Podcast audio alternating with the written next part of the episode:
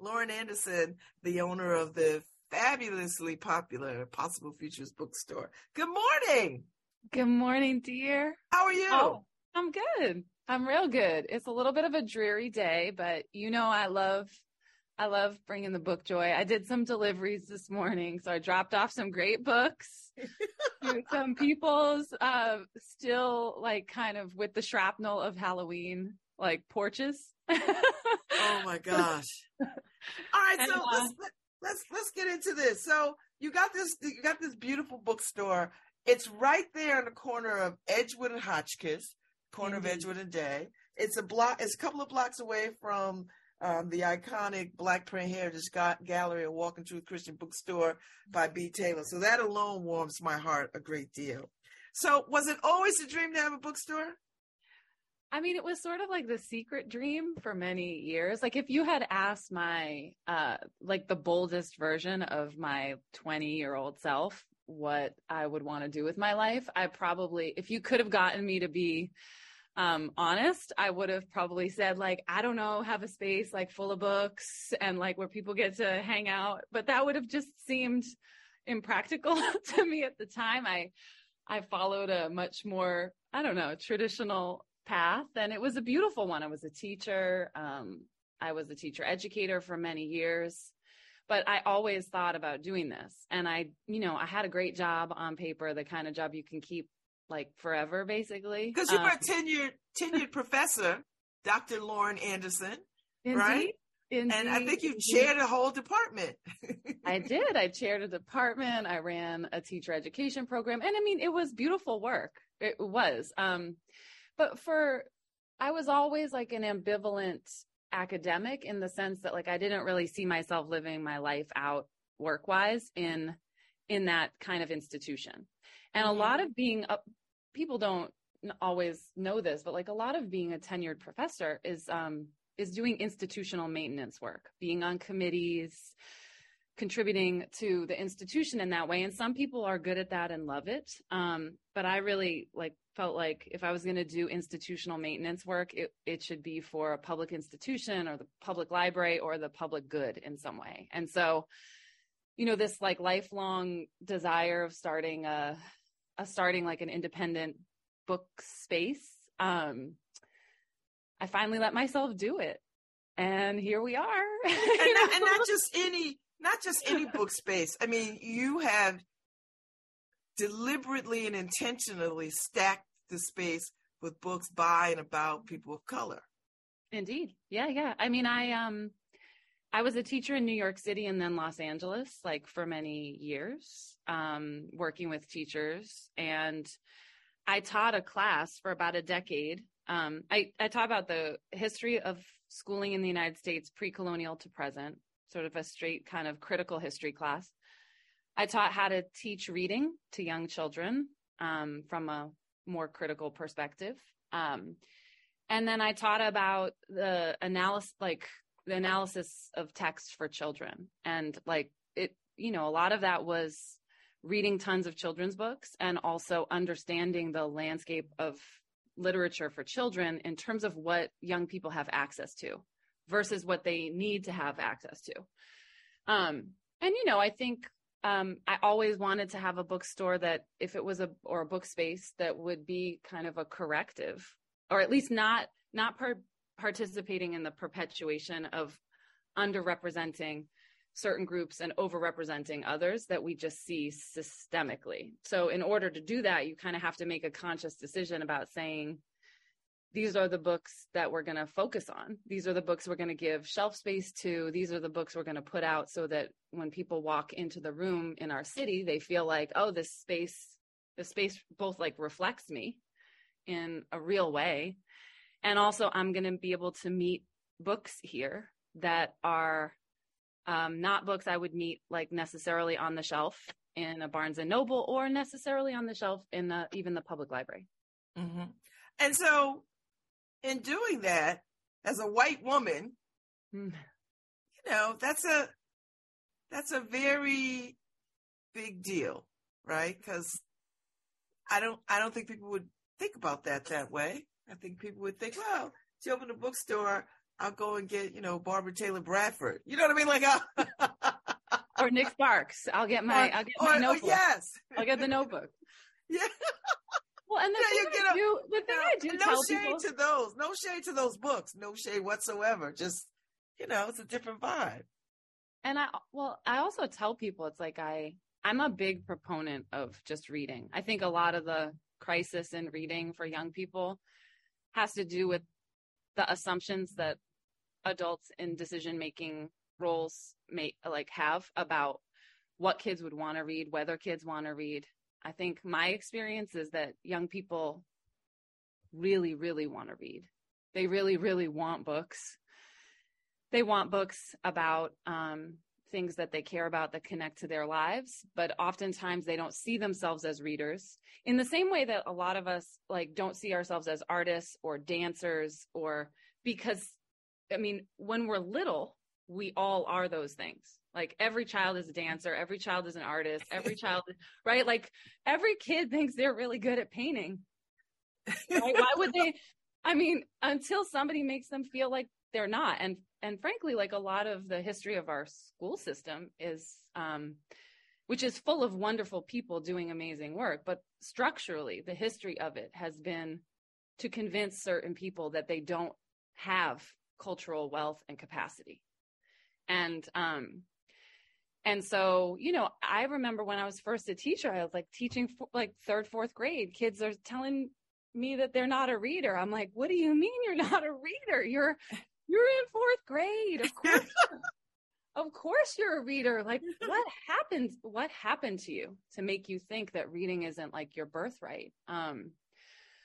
So, you know, I do feel like it's a lot of personal experience that kind of, and job experience and community work that's gone into why I would want to do something like this and feel, you know, quite frankly, bold enough and at the same time, humble maybe enough to do it. Mm-hmm. But I also, you know, if you love reading Nick Sparks, come to Possible Futures and order your Nick Sparks book here, because it will support Possible Futures to do what it does. And so I tell people, you know, if you want books that aren't on the shelf, of course the space can get them for you, and mm-hmm. we'll do that happily. And it's sort of a values purchase. Like if you believe that spaces like this should exist in our city and be accessible for every child and every family and every neighborhood, then you can make the decision to support it, even if what you personally want to read isn't necessarily the stuff that's on the shelves. Although I hope when you come to pick up your book, you're going to like explore a little and maybe branch out, or potentially, right, from what you would kind of typically choose. But I love that they're healthier. I think that's such a good way to tell people to come and get their books, because if you like this commitment, how you support it is you go and buy the books that you like from Possible Future bookstores that help keep the representation of the books that you have available. So I like that thinking very much. So, and I love, you know, when I was a kid, I don't remember ever having books about kids that look like me or families that look like mine. Like and then the young adult world, like I find myself reading more of those YA books than I ever thought I would. They're so honest good. To God, they're so good.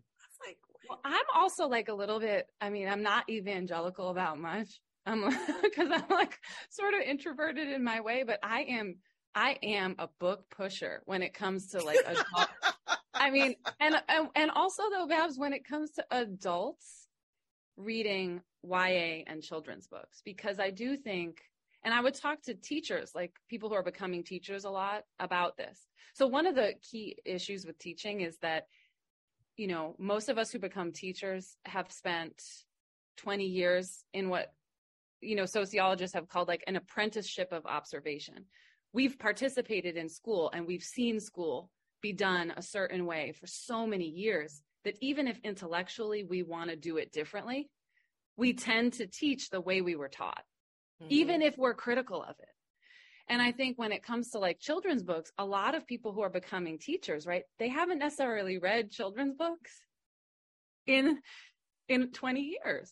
And the, and in those 20 years, really important things have happened. I mean, there has been an explosion, and, you know, there are parts of this that can be challenging too, because you can have an explosion of books by authors of color or like folks from underrepresented groups in publishing and on public shelves.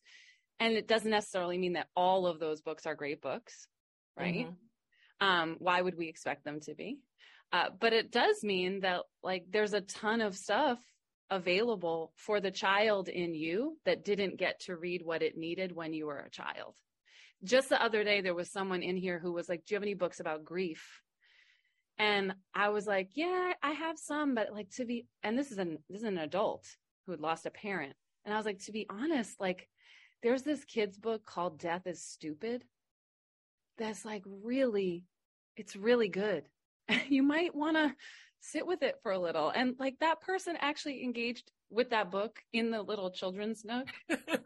and like about half an hour later, there's like myself and two adults, you know, in that nook, tearing up together, talking about loss and like the big feelings that go with losing people. And I don't remember having a book like that for myself as a young person.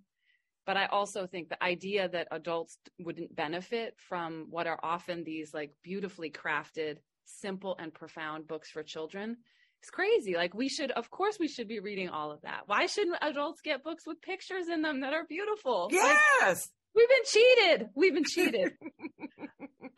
So, you know, what do you make of all this conversation about children not reading right now, like reading is down, and they're, you know, we're still having these conversations about how to teach reading. How do you think about that? And how do you think about it in relationship to having a beautifully appointed bookstore? Yeah. It's such a crucial question. I mean, I think there's a lot. I mean, we could have a whole show just like teaching reading to young children, and what that could and should look like, and how that differs from what it is. And I kind of won't go down that path because you'll never get me back. But I will say that like part of the reason for starting the book space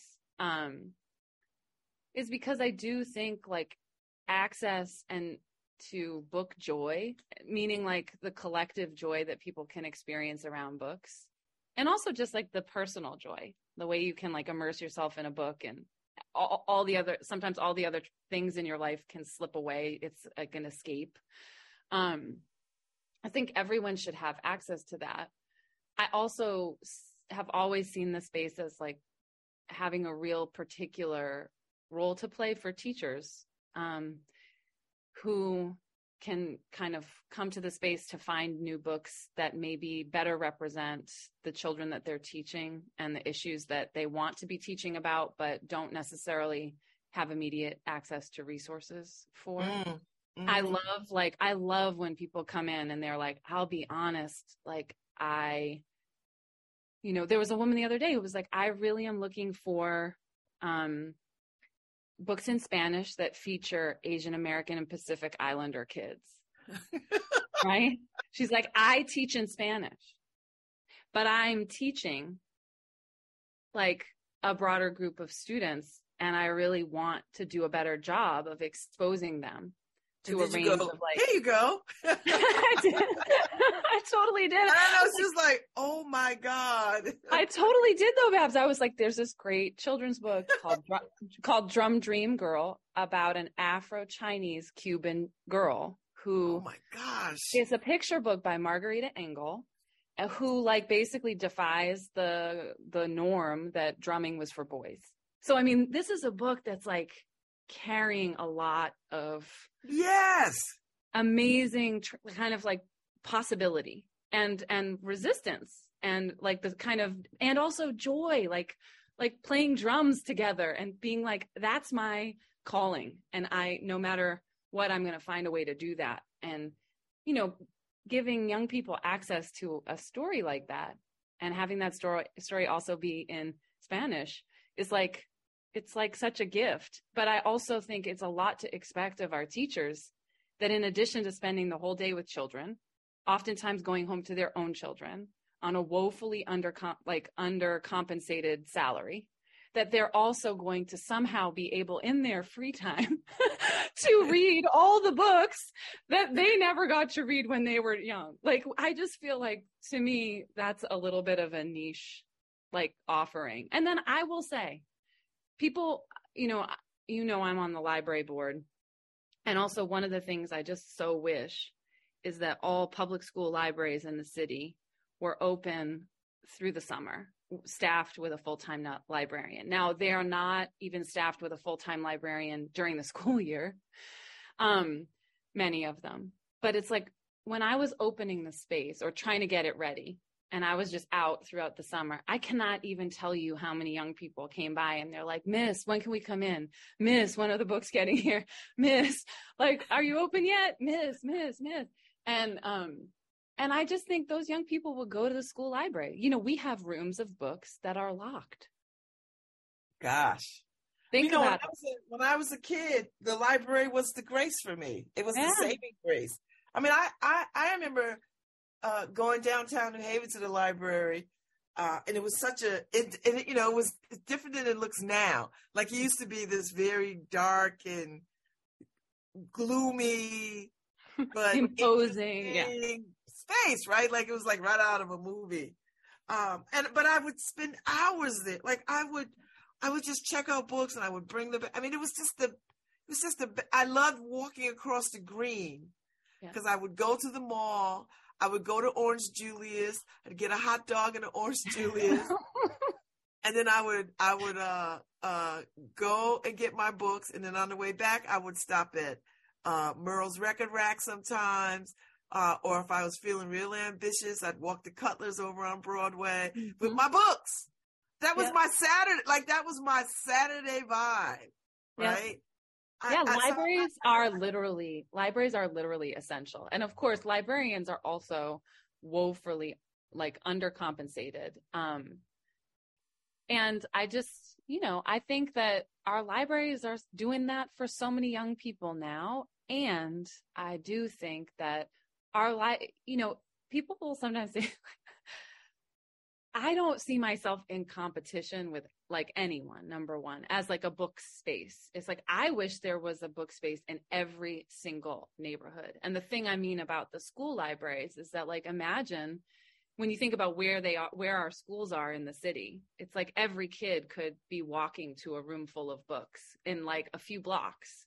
Yeah. And that would be transformative, because I do, you know, I think the library we have is doing such an amazing job. And there's some element of it where, you know, if kids who are just walking by here will come in, and, you know, the more of those kinds of spaces that we have to capture young people into community and into reading, the better, the healthier they are, which means the healthier we are, which means the healthier our city is. And, you know, that's at least one of the futures, the futures I would like to have made possible by all of us, like, knocking our heads together and getting really excited. I mean, I was such a nerd on my porch last night, like a classic nerd for Halloween. And I mean, the kids, they probably think I'm crazy, Babs, but they kind of like love it. No, they're like, I'm like trick or read. And they're like,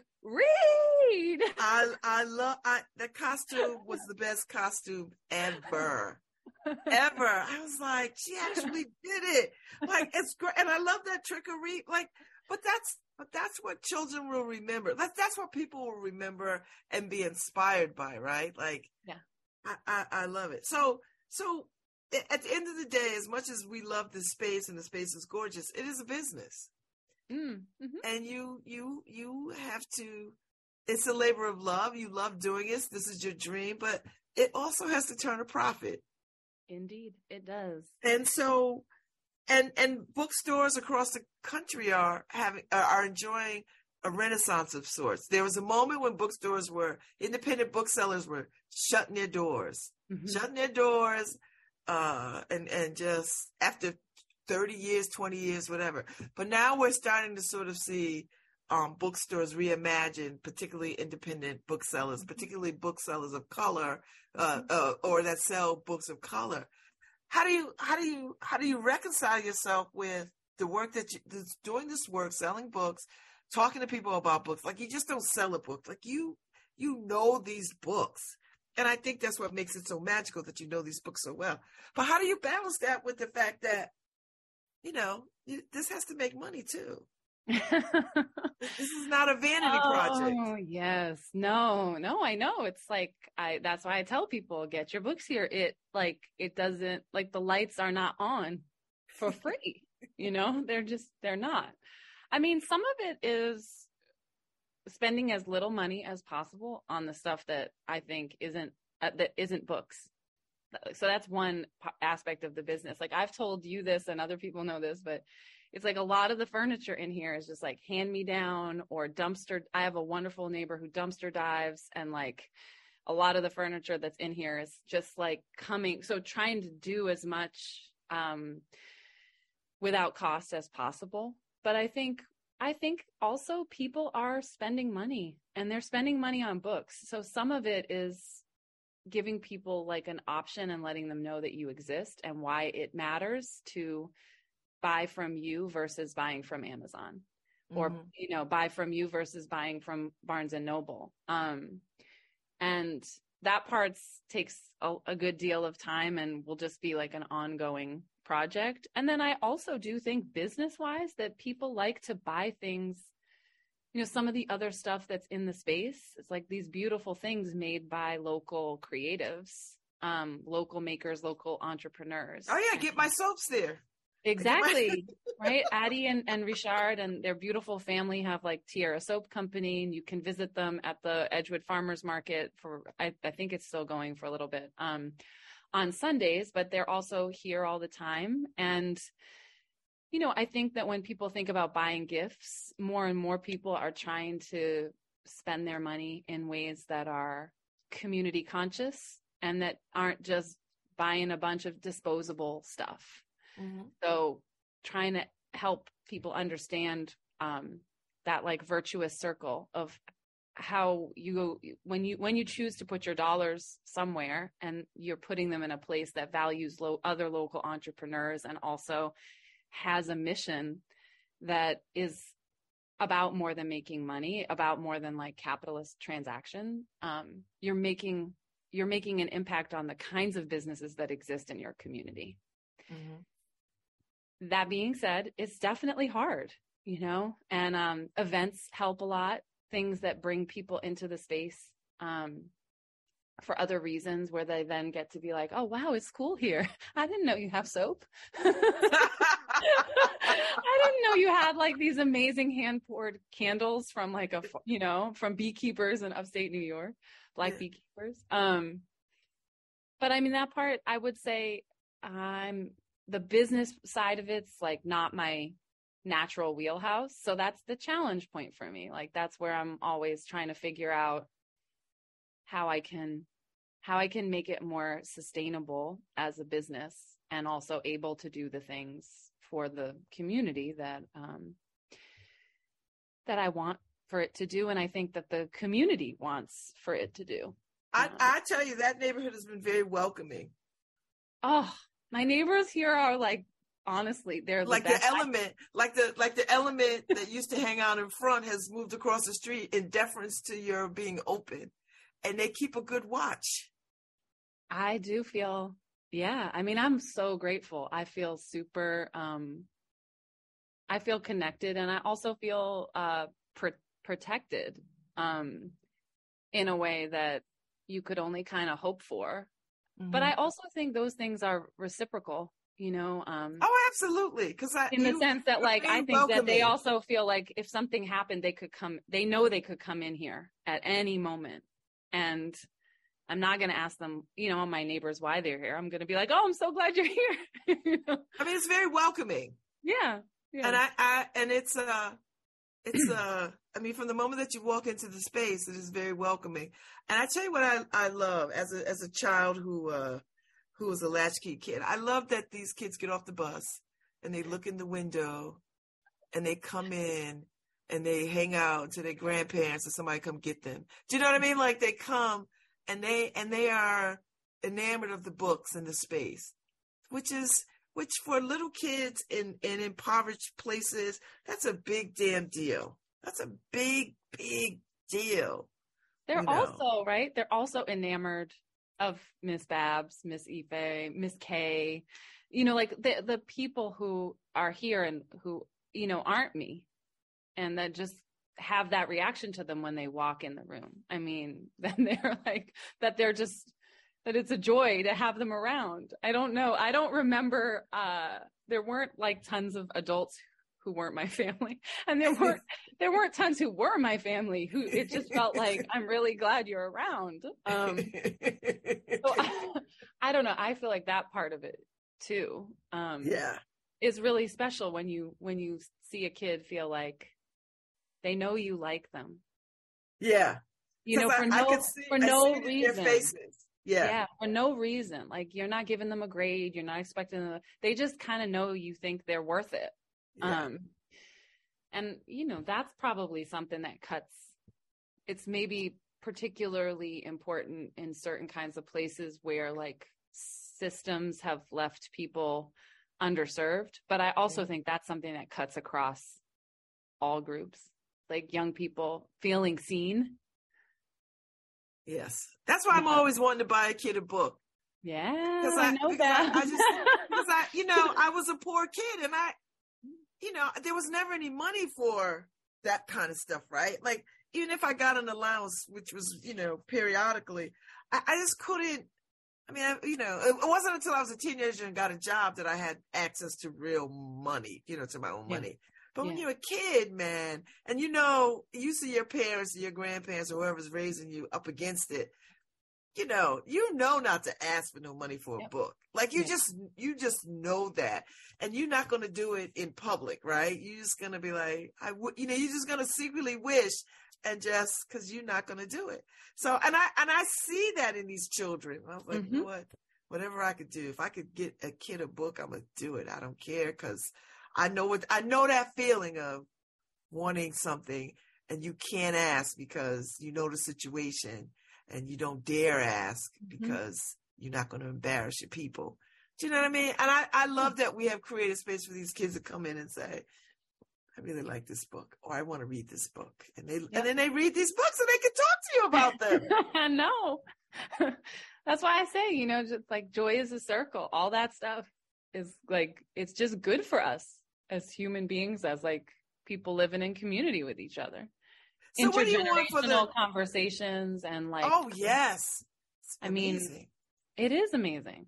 I love it. So as we wrap this up, what do you want for this Possible Futures? I love the name of it. Every time I say it, it just gets me excited, and I think, wow, Possible Futures. Like, it just puts me forward thinking. So what do you want? What do you hope for? What do you dream about? Oh, I mean, in so many ways, like, it's the answer to a dream. Like, I love being able to have a space where people can come and propose things to have happen, and that those things can happen because there's a space that makes them possible. So, I mean, one thing is just continuing to have people like propose to do great things. I mean, there was a really wonderful like community altar built for Dia de los Muertos, which I know. Wow. I know. And that wasn't like my idea. That there's some families that come in, and we were having conversation, and it's funny because I spent so many years like in the Los Angeles area. Like, it was, you know, Dia de los Muertos was like something that was present in my life as somebody who worked in schools and communities and with teachers. And it's just been totally lovely. But like, then the artist was like, well, we could have some vendors, and she arranged the vendors, and it became this like beautiful, bigger thing. And so I love that. I love that like people actually feel like the space makes them think things are possible, like this idea that they have. So that to me is like already just a huge joy factor, helping make it like actually financially sustainable, and to be able to employ some more local young people feels like a huge goal. Figuring out how to have a structure for people to donate or kind of book fairy themselves into young people's lives in a way that, you know, because it's like, I do think there's something to the fact that like, you know, same with the library. If you come here, there's going to be someone you can talk to about the books. It's not just like a random thing of like picking off a shelf something that has a good cover. Like even when you brought your daughter the other day, and I was talking to Margot about the different books that she could have chosen. It's like, it's an actual conversation. And so helping young people feel like they can make real decisions because they have real information about the books that they want to read. That part feels wonderful. And then just being connected more to the causes and issues that, that I care a lot about, you know, like the work that, some of the teachers are doing in New Haven around restorative justice with young people. It was totally wonderful that a group of them, 2 teachers and their students, came here to meet somebody from the Yale Law School who's like doing that work in the world, and had a real conversation, and then got to pick books that were related in one way or another to restorative justice, or just to like sort of liberation more broadly. Figuring out ways to make all of that, you know, sustainable over the long haul. I would like to be of use. Well, you are definitely a gem in the city and in that neighborhood. And I'm just glad to know you. So I'm just glad to know I'm in your universe. So thank you so much. And, you know, I'll be through there later. I can't wait. And thank you I was just going to say thank you for all the good ideas. Listen, as I said to Ife, I have a million ideas before 10 o'clock. You're generous with them, and they help make things possible futures. I love it. Okay, Harry, now you can cue some music. Posse out. Posse out. I'll see you later, Ms. Lauren Anderson. Thank you for your time this morning. So y'all make your way over to Possible Futures. It's right there on the corner of Hotchkiss and Edgewood. You cannot miss it. It's a beautiful space. I'll be back tomorrow. Y'all be good. Happy November 1st. Thanks, Harry.